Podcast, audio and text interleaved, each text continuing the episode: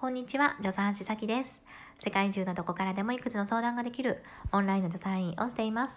このラジオは今しかない子供との時間を楽しく行こうということで、プレママさんから今育児を頑張っているママさんに向けた情報を発信しています。えー、皆さん、今日はいかがお過ごしでしたでしょうか？私はですね、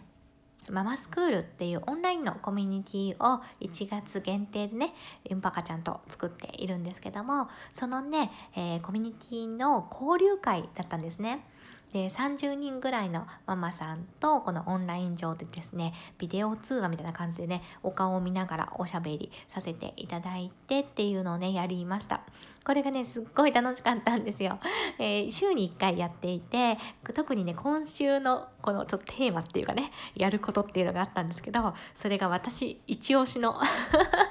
すごい私的にはすごい面白い。ものがあってそれをねみんなでやったんですよねでもう私はそもそもこれがすごく好きなのでなんかもうテンション高くですね今日ワクワクして迎えてで実際やってみてやっぱりすごい面白かったっていう感じでですね、えー、なんかお昼にねお昼ぐらいに今日やったのでなんか午後はねそれでルンルンして過ごすことができましたいい日でしたね。でやっぱり今コロナでねなかなか外に出れなかったりもするじゃないですか。だけどママってね外に出たいで人と話さないとずっと子供と一緒でなかなかですね気持ちが上がらないよとかそういうことになりがちかなっていうふうに思うんですよね。女性ってうんやっぱり人にはよると思うけどもでもやっぱり多くの方が、うん、人とおしゃべりしたりとかねうん、交流を持つことでストレス発散したり気分転換になったりするっていう、えー、感じがあるかなって思うのでこうやってねリモートなんだけども多くの人と話せるっていうのはねすごくねいい機会だなって思ったりしました。ということで今回はですね溜まっておりますご質問をなるべくサクサク答えていきたいと いうふうに思っております。えー、不妊治療のお話をいただいているのでそこからね、えー、お話ししていきますね。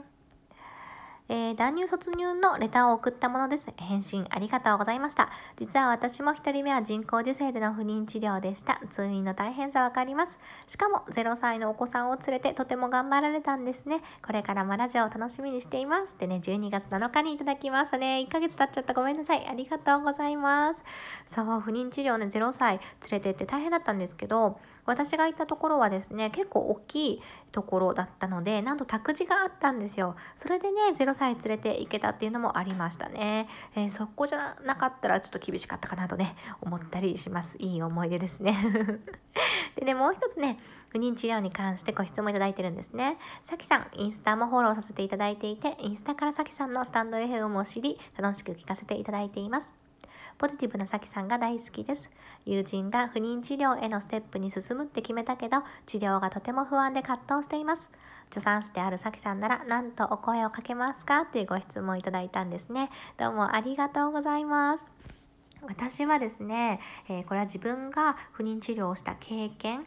と、まあ、助産師目線、うん、あまあ助産師目線というよりは自分の経験かな？からお答えさせていただくと私はですね声をかけるっていうよりは聞いてくれる、ね、お話を聞くっていうのがいいんじゃないかなっていうふうに思っています。でなんでかっていうとですね私はですけど不妊治療の間中ですねずっとほらもともと私ポジティブじゃないですか。ポジティブなさきさんが大好きですって書いてくださっていますけどポジティブなんですよ私。なんだけどもこんな私もですででもですねやっぱり、えー、うまくいかない時治療がうまくいかない時っていうのはネガティブになったりとかして気持ちの波っていうのが結構あったんですね。だからその親友とかねこの不妊治療のことを知ってくれていて何でも普段だったら話せるすごく気心が知れている親友だとしても普段だったらね「さっきなら大丈夫だよ赤ちゃんいつか来てくれるって大丈夫だよ」とかって言ってくれた言葉に関してまあなんか励ましてくれて本当に嬉しいよし頑張ろうってなれるんだけどなんだかその時の気持ちの自分の持ちようによってはこのね「さっきなら大丈夫だよ」っていう言葉がなんか素直に受け取れなくってうんなんかもうそんなこと言ったって全然大丈夫じゃないしみたいな。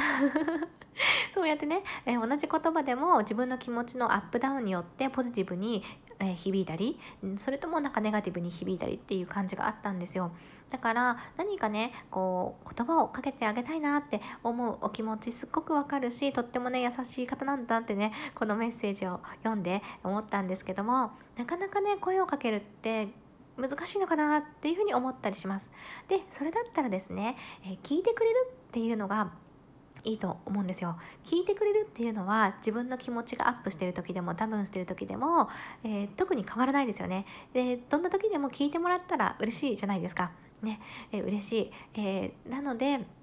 うん、そうですねどんな時でもどんな様子の時でもあなんかねこの子にだったら安心して話せるなとかなんかね愚痴っぽいことだけど、え話聞いてもらってありがたいなとかそういうね存在がいてくれるだけで不妊治療っていうのはね心の支えができるような感じがして前向きに取り組んでいけるんじゃないかなっていうふうに思ったりしました。うん、ああとはですねもう一個私がしてもらって嬉しかったのは楽しいことに誘ってくれるっていうのも嬉しかったですね不妊治療ってどうしてもなかなか期間が長くなってしまって、えー、どんどんどんどんなんだろうなこう考えがのめり込んでしまうというかもう四六時中不妊治療のこと考えてるみたいな感じになってしまう時あるんですよね。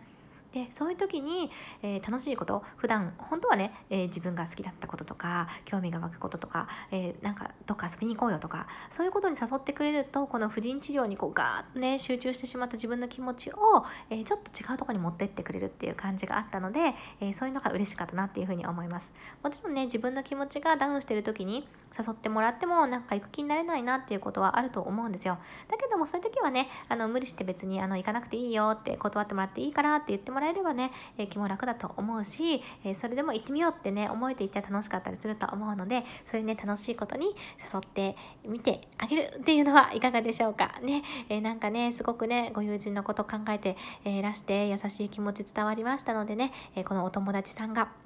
ね、少しでも早く赤ちゃんがね、来てくれることを私も一緒にお祈りしております。ね、ありがとうございました。